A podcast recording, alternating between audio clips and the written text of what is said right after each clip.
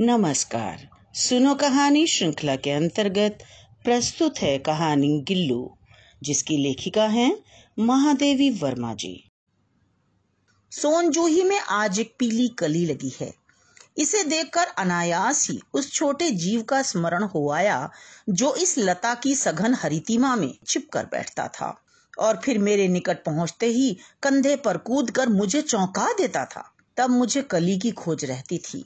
पर आज उस लघु प्राण की खोज है। वह अब तक तो सोनजूही की जड़ में मिट्टी होकर मिल गया होगा।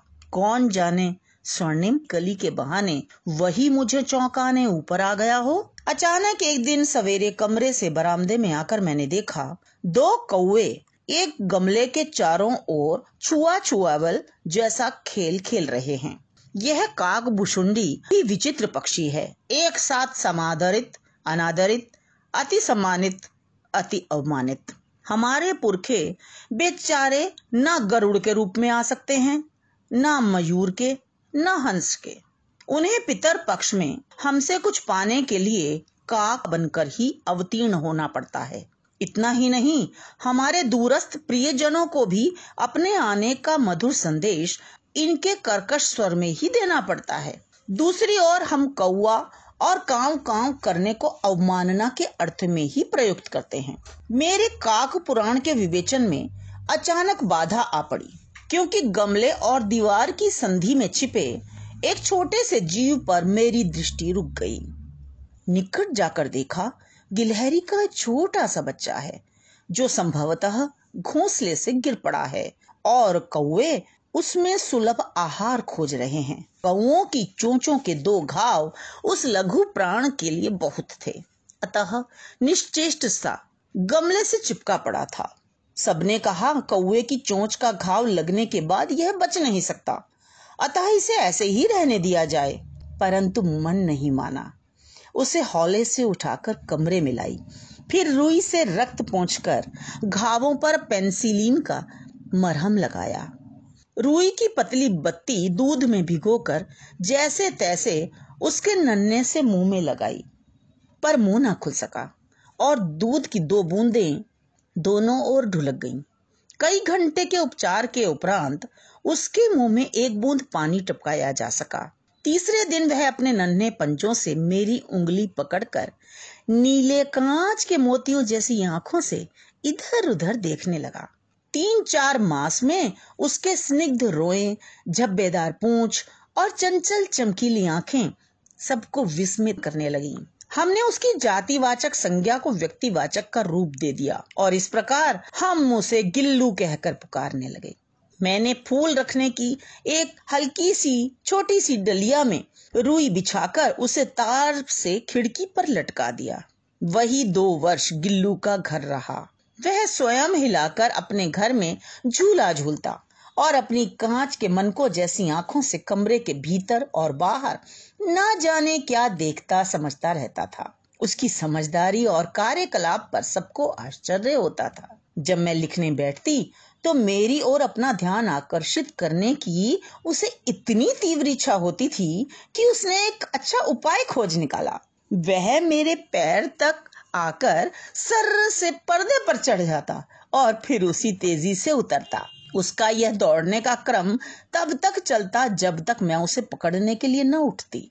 कभी मैं गिल्लू को पकड़कर एक लंबे लिफाफे में इस प्रकार रख देती कि उसके अगले दो पंजों और सिर के अतिरिक्त सारा लघु गात लिफाफे के भीतर बंद रहता। इस स्थिति में वह कभी कभी घंटों मेज पर दीवार के सहारे खड़ा रहकर अपनी चमकीली आँखों से मेरा क्रियाकलाप देखता। भूख लगने पर वह चिक चिक करके सूचना देता और काजू या बिस्किट मिल जाने पर उसी स्थिति में लिफाफे के बाहर वाले पंजों से पकड़कर कुतर कुतर कर खाता। फिर गिल्लू के जीवन का प्रथम वसंत आया। नीम चमेली की गंध मेरे कमरे में हौले हौले आने लगी। बाहर की गिलहरियाँ खिड़की की जाली के पास आकर चिक चिक करके ना जाने क्या कहने लगी। गिल्लू को जाली के पास बैठकर अपने पन से बाहर झांकते देखकर मुझे लगा कि इसे मुक्त करना आवश्यक है। मैंने कीले निकालकर जाली का एक कोना खोल दिया और इस मार्ग से गिल्लू ने बाहर जाने पर सचमुच ही मुक्ति की सांस ली। इतने छोटे जीव को घर में पल रहे कुत्ते, बिल्लियों से बचाना भी एक समस्या थी। आवश्यक कागज़ पत्रों के कारण मेरे बाहर जाने पर कमरा बंद ही रहता है। मेरे कॉलेज से लौटने पर जैसे ही कमरा खोला गया और मैंने भीतर पैर रखा, वैसे ही गिल्लू अपने जाली के द्वार से भीतर आकर मेरे पैर से सिर और सिर से पैर तक दौड़ लगाने लगा। तब से उसका यह नित्य का क्रम हो गया। मेरे कमरे से बाहर जाने पर वह भी खिड़की की खुली जाली की राह बाहर चला जाता और दिन भर गिलहरियों के झुंड का नेता बना हर डाल पर उछलता कूदता रहता और ठीक चार बजे वह खिड़की से भीतर आकर अपने झूले में झूलने लगता। मुझे चौंकाने की इच्छा उसमें ना जाने कब और कैसे उत्पन्न हो गई थी। कभी वह फूलदान के पत्तों में छिप जाता, कभी पर्दे की चुन्नट में और कभी सोनजूही की पत्तियों में छिप जाता। मेरे पास बहुत से पशु पक्षी हैं। उनका मुझसे लगाव भी कम नहीं है परंतु उनमें से किसी की मेरे साथ मेरी थाली में खाने की हिम्मत हुई है, ऐसा मुझे स्मरण नहीं आता। गिल्लू इनमें अपवाद था। मैं जैसे ही खाने के कमरे में पहुँचती, वह खिड़की से निकलकर आँगन की दीवार बरामदा पार करके मेज पर पहुँच जाता और मेरी थाली में बैठ जाना चाहता। बड़ी कठिनाई से मैंने उसे थाली के पास बैठना सिखाया, जहाँ बैठकर वह मेरी थाली में से एक एक चावल उठाकर बड़ी सफ़ाई से खाता रहता। काजू उसका प्रिय खाद्य था। और कई दिन काजू न मिलने पर वह अन्य खाने की चीज़ें लेना या तो बंद कर देता था या झूले से नीचे फेंक देता था। उसी बीच मुझे मोटर दुर्घटना में आहत होकर कुछ दिन अस्पताल में रहना पड़ा था। उन दिनों जब मेरे कमरे का दरवाज़ा खोला जाता, गिल्लू अपने झूले से उतरकर दौड़ता और फिर दूसरों को देखकर तेज़ी से घोंसले में जा बैठता। सब उसे काजू दे जाते।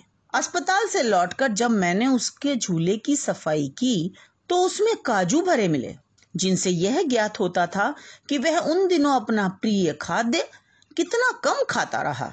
मेरी अस्वस्थता में वह तकिए पर सिराहने बैठकर अपने नन्हे नन्हे पंजों से मेरे सिर और बालों को इतने हौले हौले सहलाता रहता कि उसका हटना एक परिचारिका के हटने के समान लगता।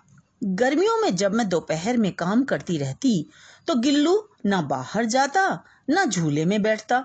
उसने मेरे निकट रहने के साथ गर्मी से बचने का सर्वथा एक नया उपाय खोज निकाला था।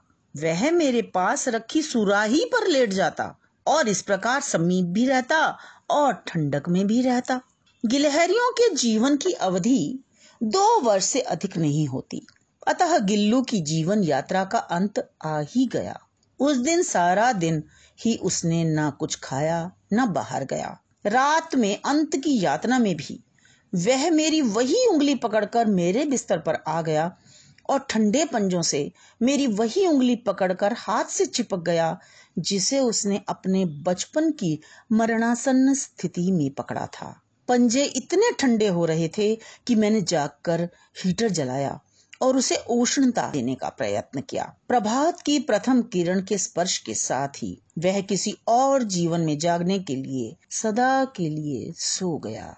उसका झूला उतार कर रख दिया गया है और खिड़की की जाली बंद कर दी गई है। परंतु गिलहरियों की नई पीढ़ी जाली के उस पार चिक चिक करती ही रहती है और सोनजूही पर बसंत आता ही रहता है। सोनजूही की लता के नीचे गिल्लू की समाधि बना दी गई है। इसलिए भी कि उसे वह लता सबसे अधिक प्रिय थी। किसी वासंती दिन जूही के पीताब छोटे फूल में खिल जाने का विश्वास मुझे संतोष देता है।